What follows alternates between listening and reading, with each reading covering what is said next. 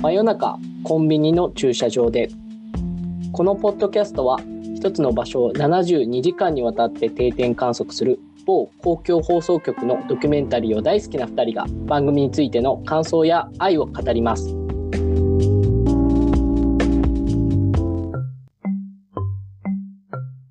今回は路上ピアノが奏でる音はという回について語っていきます。で、これは2017年に放送された回で、えーまあタイトルの通り宮崎県にある路上ピアノ、いわゆるストリートピアノですね、が舞台になっています。で、72時間ってまあストリートピアノ系と言われる、まあいくつかこうピアノに集まる人々みたいな回があるんですけれども、まあその中でもかなり名作傑作と言われている回の一つになっております。ということで、本田さんいかがだったでしょうか？はい。これは、あの、本当に路上にピアノが置いてあって、それを、まあ、勝手に弾いていいよっていうところになっているっていうところがあるんですけど、本当にね、この3日間で、なんか予想以上にたくさんの人たちが、なんかいろいろな思いを持って、ピアノを弾きに来て、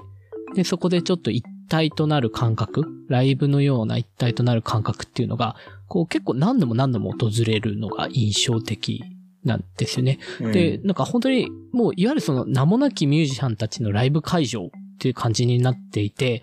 なんか、それだけでも、なんかこう、映画になりそうな、なんかこう、オムニバス、本当このピアノを主人公にしたオムニバス映画が撮れそうなぐらいの、なんかこう、いろいろな人が出てきていて、で、しかも、宮崎なんですけど、宮崎のちょうどあの、忘年会シーズンというか、年末ぐらいなんですよね、時期が。はい。なので、なんかこう、年末の、なんかこう、多幸感とも相まって、なんかこれで映画撮れれば、てかこの回自体も、なんか年末年始に見返したい映画、何選とかに出そうなぐらいの、うんなんか良さを表してる回なので、なんかこう、ちょっと目、こう、噛み交いすぎて、いい、良かったしか話ができないんですけど、あの、本当に一個一個のドラマも含めてすごい良かった回ですね、うん全体としては。なんかこう、語りすぎてないのがいいですよね。うんその、うん本当にこう、悲しい出来事があって、今こうこうこうだから悲しくて苦しいんですみたいな話を、そんなに、この回ってピアノ弾いてる人に話しかけると、大体みんなピアノの思い出の話するじゃないですか。はい、はい。だからピアノの思い出がやっぱ先行していて、で、その中で自分の状況の話をするわけじゃないですか。うんうん。だから、よりこう全体像がやや見えにくいんだけど、見えにくいからこそ、よりこう、背中で語る哀愁というか、うん。そういうその、やっぱ言葉に詰まる思いみたいなことうん。が、こう、色濃く出てるし、あとはピアノで、あ、この曲を弾くんだ、みたいなところでもね、それが伝わってくるっていう回ですよねう。ん。結構見た目とのギャップがあったりするんですよね。はい。でなんかすごいこうギャルっぽい人が割とクラシックのものを、やうんなこう演奏し始めて。で、それもやっぱり昔ピアノを習っていて、まあなんかこう唯一弾けそうなのがこれでしたみたいな感じで当時練習してたようなクラシックの曲がまあかかるとか、なんかはい本当にそういうなんかこうギャップを感じてしまうので、一個一個になんかやっぱいいなとか、あこんななんかこう、なんだろう、こう、お、おばあ様みたいな方も、こう、ポロロンと弾いて、でもすごい控えめだから、そこにあの人とかが何かいたら弾かないとか、うん。なんかこう、一個一個がすごくこう、その人の、なんか、特徴を表したり、ギャップを引き出したり、こう、ピアノだから出せる、その、ピアノだからというか、その楽器として出せる、その良さみたいなのがめちゃめちゃ詰まってるなと思うんですよね。なんか。うん。なんかストリートピアノっていうものの立ち位置をすごいよく表してるなと思っていて、うん。で、今回のこのストリートピアノって24時間弾けるじゃないですか。はい、はい。それがまあ、まず他にはなかなかない魅力かなとは思っていて、うん。やっぱりその建物の中とかにあるものって、その完全に建物が閉まったら弾けませんとか、そもそも外に置いてあって、で、それが、こう、何、商業施設の入り口にあるから、周りに住宅とかがないからこそ別に夜弾いても大丈夫っていう話なんですけど、うん。やっぱだからこそ、ピアノを弾くきっかけみたいなものをずっとその提供し続けられているんだと思うんですよね。うんそうすると、そのピアノにこう、導かれるように、その人の思い出が生まれて、で、今回その弾いてた人たちって、ピアノよし弾くぞって言って来た人ももちろんいるんですけど、うん。そうじゃなくて飲み会帰りにフラッと立ち寄って久々に弾いたとか、うん。なんかそういうそのフラット弾き、フラッと来て弾くうん。っていうことができるような場所っていう意味でのストリートピアノの魅力もすごい前面に出てるなっていうのは、さっきのきっかけの場所を作るっていう意味で思うところですね。とそうですね。あの、だから時期も忘年会シーズンなんで、本当そう。なんかこう、テンションの上がったサラリーマンたちと思いきや、なんかこう、おじさん部長みたいな人がめっちゃなんか、ジャ ジャズピアノ弾いて本当ライブ会場になるみたいな。うん。あんなの、その狙ってよし、飲み会の後はここで弾くぞみたいになってるわけないじゃないですか。二次会のカラオケとか違いますもんね。そうそうそう。それぐらい、そんな、なんかこう、フラッと来て、そんな、エモい、こう、ライブシーンになるのかっていうのが、うなんか、めちゃめちゃ面白くて、で、本当にあの、山口さんが言ってたように、場所がすごくいいんですね。その宮崎という場所で、かつその、この、なんかこう、すごい都会すぎない場所というか、はい。ただ多分あの、宮崎の人が最後こう、忘年会とかをするんだったら、こう、街の中心部としてここなんだろうな、みたいな界隈に、こう、ポツンと置いてあるので、本当住宅街とかじゃないので、まあ本当に夜人を気にしなくていい、よかったりとか、うん。そうやって人が行き交う感じとか、あと、なんか本当に、なんかこれは、なんか、現代なのかなって思うぐらい、あの、なんかこう、品の良さそうなクラブのママとか和装したクラブのママが通りかかって、なんか拍手してったりすうるん じゃないですか。ああいうのがなんかすごいこう、なんか宮崎というか、なんかまあそういうこう地方都市という場所も相まって、ものすごくこう、日本のなんか良さを引き出してるなぁと思うんですよね。いや、ほんとそうで、その、これ、僕さっきその最初にあらすじ、まあ、このポッドキャストって大体読み上げるんですけど、うん。その時に自分で言いながら、あ、これ2017年なんだみたいなはいはいはい。ところがめちゃめちゃあって、うなんか13年とか、少なくとも10年代前半なんじゃないかみたいな映像なんですよね。そうそうそうそう。それはすごい、こう、そういうさっき本田さんが話してみたい、み言ったみたいな、こう、うん。クラブのママが来るところもそうだし、なんかこう、弾いている人のところに来て、で、それがこう、歌ってる人がいて、みたいな、うん。うん。そういうところも含めて、なんかこんな光景って2017年にあったんだな、みたいな。それは宮崎だからなのかな、みたいなうん。ところはすごい感じましたね。うん。なんかこう、しかもやっぱりピアノって音楽っていうところもあって、結構その音楽をやりたかったけどやれなかったとかっていう人も結構出てくるじゃないですか。はい。なんかそこの、なんかこう夢破れたけど、ここのストリートピアノで、なんか少し自分の体を鳴らしたりとか、うん。なんかこう自分の感覚値を覚えさせていくみたいなうんのをしこう語ってた人たちも多かったんですけど、なんかそういう人たちの顔つきとか、その、んなんか難しくて言えないんですけど、そういうなんかこう状況とか含めて、なんか、まあちょっと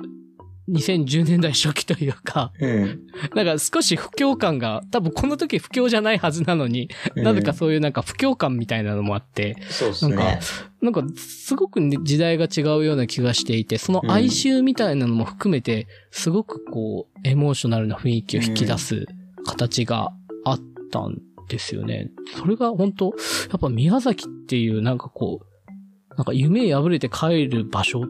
ぽいところがあるからなのかなって思ったり。夢破れて帰る場所なの、宮崎。いや、ななんだろう。そうなんですかいや、いやいや、えっ、と、うん言い方悪いですけど、その東京とかね、まあ大都会で夢を追ってる若者はうん逆にあんまり出ないわけじゃないですか。まあそうですね。これほうんん、本当変な話、夢を追ってる若者は東京とか大阪とかそういうところに行ってるので、そうじゃなくて、割とその、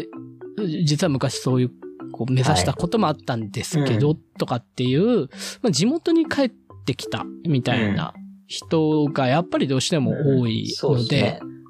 ん、そこで出てくる哀愁みたいなのは良かったし、で、それがなんか悪いことでは全然なくて、その、はい。宮崎というその街の良さもあるし、やっぱりその、ピアノを弾いてみんなが一体感になるとかっていう、なんかこう、街を満喫してるなとも思ったんですよね。うん出てくる人たちが。その、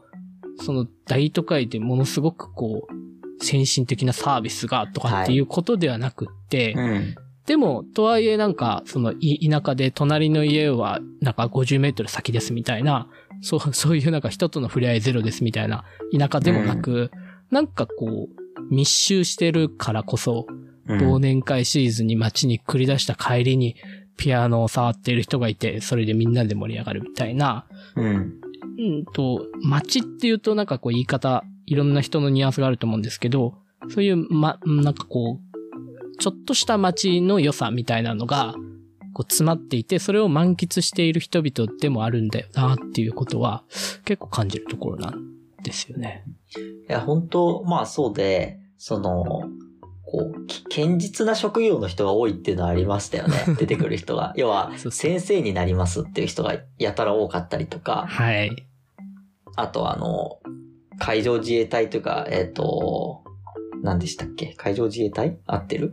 あ、あとはなんかあの海上自衛隊、の人ですよね。自衛官の人。自衛官の人が出張で来ましたとかってお土産のね、はい。袋持ってきたりとか、やっぱりそういうその、いわゆる、あの、下北沢とか、うん。高円寺とかに東京で言うとね、言うみたいな、こうアーティストっぽい人がいないというか、うんうんっていうのはありましたね。そこはなんかこう、やっぱり昔、まあそういう人をね、あえて今回のその72時間が切ってるっていう可能性はもちろんあるとは思うんですけど、うん。うん。こうあくまで趣味でピアノをやっている、もしくはやっていた人たちうん。に注目してるっていうところうん。うん。うん。が、やっぱ今回のこのストリートピアノ界が多分傑作って言われる要因だと思うんですよね。確かにね。うん本当そうですね。あの、あの、結構早回しで流れてたりとか、なんかはい切られてる感があるところとして、なんかこう、どこから聞きつけたのか、近くでなんかギター弾いてる青年とか がいたじゃないですいますね、いますね。か。なんか、結構早回しで言うとずっとそこにいて、なんかそこう、こっちずっとチラチラ見てるんだけど、一、はい回もそのギター青年は描写されたことがないので、なんかこう、おそらく切られたんだなっていうのがあって、そうですよね。だから、それが本来多分、実際いたはずの、その夢を若者というか、下北アーティスト界隈の青年だった可能性が、実は結構あるっていう。でもそれを映さないっていうのが。だってね、ギター、ギター弾いてるからっつってピアノをこう閉じるね、そうおばそうさんだけが映るっていうね、そうそっちのおばあ様の方が描写されるっていう。感じですよね。うん。でも結構その楽譜持ってきてる人もいましたよね。ああ、多かったと思います。それはまあ、なんかね、こう練習したいっていう、うん。やっぱり目的性があってきてる人たちですよね。うんうんうん。うんだから、ちょっとした、その、日々の習慣に落とし込ませて、まあ、練習だったりとか、そういう、こう、ランニング的にやってるっていう人も結構いて、なんかそれが、もう設置して2年とか3年とかなのかな？なんか、それぐらい定着していて、まあ、すごい、なん、なんか公共的な意味でいくと、なんかすごいたったワンアイディアなんだけれども、めちゃめちゃなんか、その予算、予算を、まあ、一応調律してるとかもありましたけど、その膨大な予算をかけずに、なんか公共の良さを演出するっていう意味では、なんかめちゃめちゃいいワンアイディアだなとは思いましたよね、そういう意味でも。えなんかそのピアノを置くっていうこともそうなんですけど、うん。そのさっきのその下北的アーティストがいないみたいな話の延長線上で、うん。こう、まあなんか言っちゃあれですけど、めちゃめちゃ上手い人がいないっていうのすごい重要だなと思ってて、うん。うん。めちゃくちゃ上手い人ばっかがいるところって、うん。こう、そのプロしか入れなくなっちゃう、敷居が上がっちゃうんだと思うんですよね。うん。うん。なんだろうな、こう、ゲームセンターとかに行って、やたらこう、上手い太鼓の達人叩いてる人とか、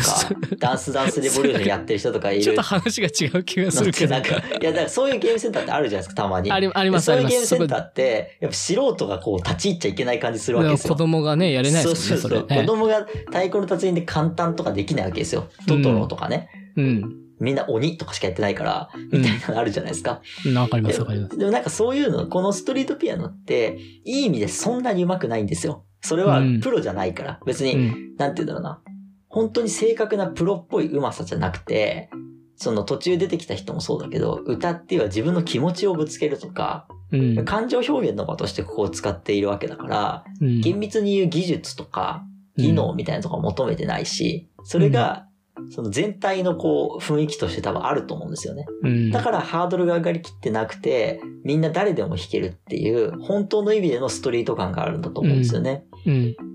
あの実際あの他の回とか、もしくは NHK でも別番組として、こう、海外のストリートピアノとかを密着するとかっていう番組あったりとか、まはいあ動画とかにもいろいろ上がってるんですけど、うん。そういう風に存在できてるのって割とでも実は稀で、そうなんですよ。あのね、結構大都会とかあの空港とかに設置されてるピアノって、なぜか必ずなんかプロ級の人がめちゃめちゃ演奏したりうん。とか、あのなんか配信者とかが、なんかそこでめちゃめちゃプロ級の演奏をして、なんかこう、こう誰かにハグされるとか、なんか、なんかそういうのが意外と出回ってたりしていて、うん割、とそのガチ勢って実はストリートピアノに出没しやすいなと思うんですけど、うん。なんかその中でもこの宮崎ピアノの、まあそしかもこのじ時だけは、そういうのが本当になくて、はいなんか。こう、特殊な、このピアノ界、ストリートピアノ界の中でも、うん。まあ一番傑作だと言われるゆえんはそこだよなっていうふうに思いますよね。なんかあの、横浜のピアノ会ありますよね。ありますね。ありますすよね。あ神戸とかありますよね。そう、神戸もね、うん確か横浜のピアノ会がそれなんですよ。その、はいはいみんな割と上手いんですよ。はいはいはい。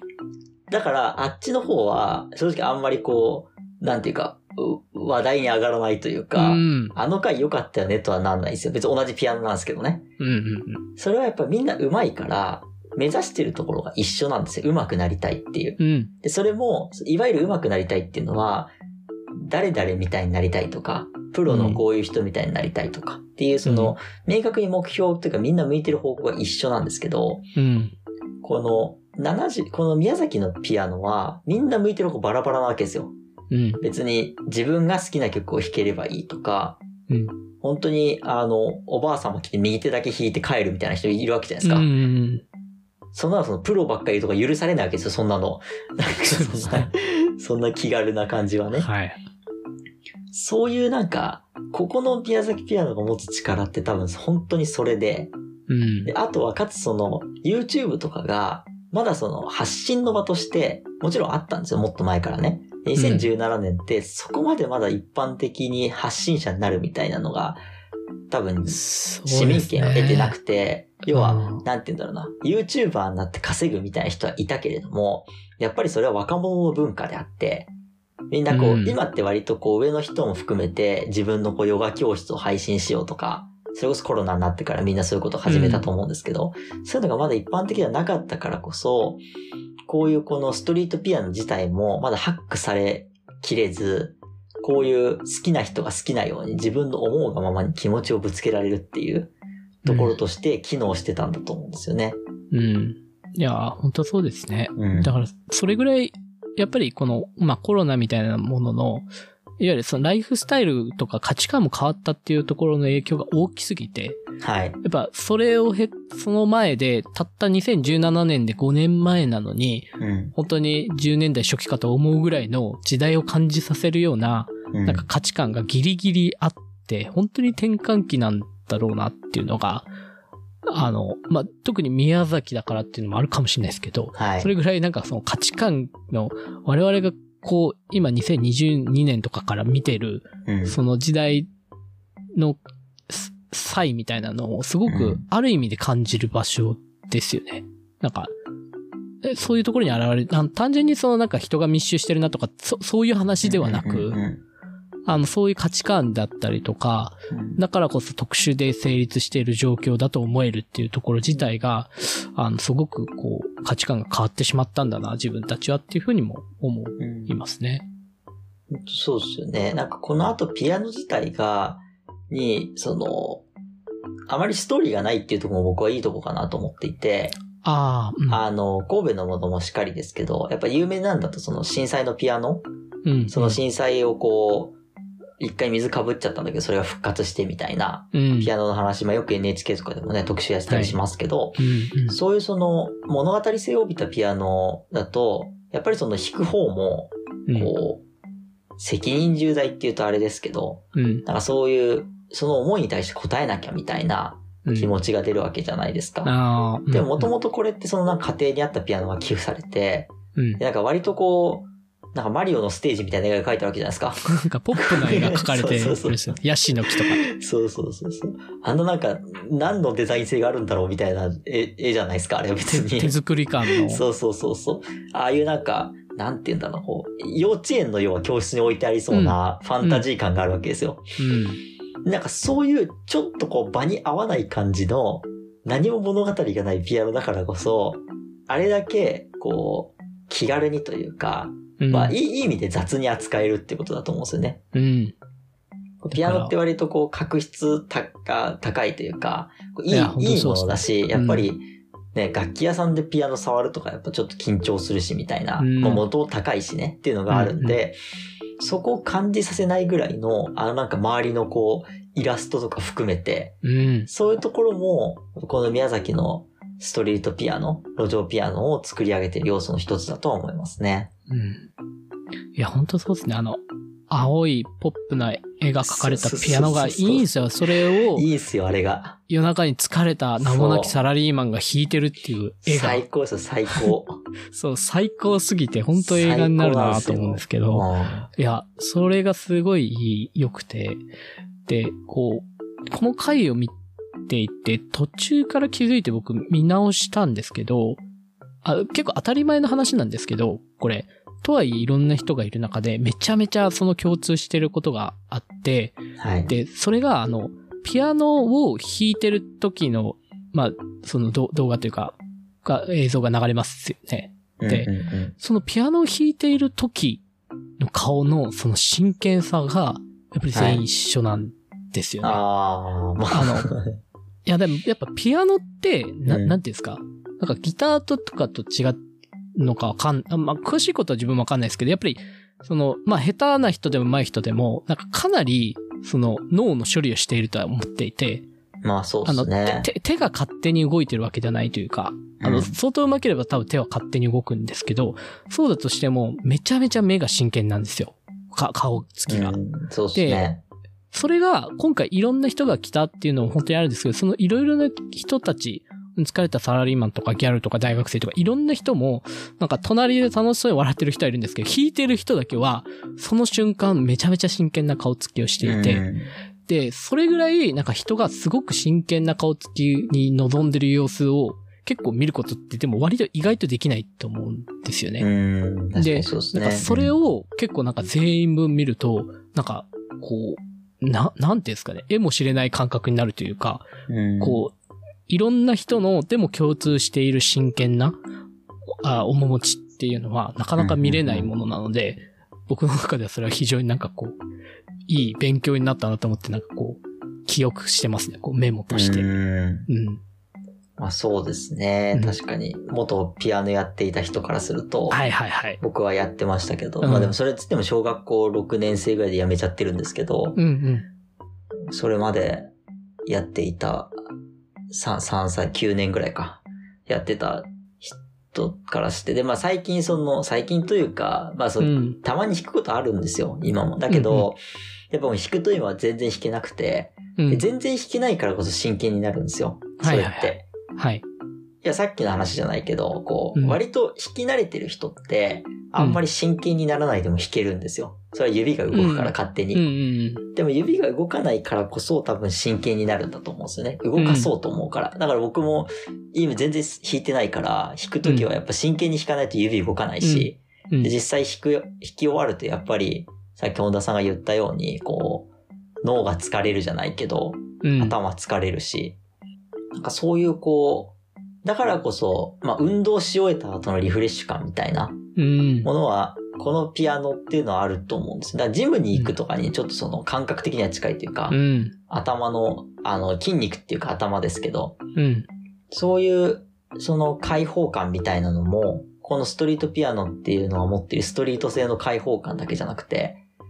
気持ちの解放とか、脳の解放みたいなとこでもあるのかもしれないですね。うん。まあ、こう、ピンと張り詰めて解放されるじゃないけど、うん。やっぱりその、やってる瞬間と終わった後のインタビューの顔つきが全然違う。そうですね。やっぱり。うんそこがすごい印象的で、それこそその、弾いている間はピンと張り詰めていて、それが終わった後の解放感っていうのでまたその顔つきも良くなるし、うん。まあそこがやっぱりちょっとその、